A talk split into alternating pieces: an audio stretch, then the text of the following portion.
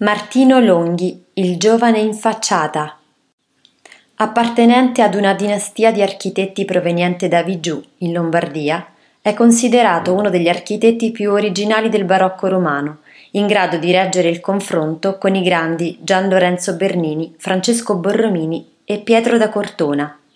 La sua prima opera certa è la singolare facciata di Sant'Antonio dei Portoghesi a Roma, 1629 circa, ornata da una grande abbondanza di stemmi e statue che ricordano quasi un apparato effimero, il cui timpano accoglie un gigantesco stemma della dinastia dei Breganza.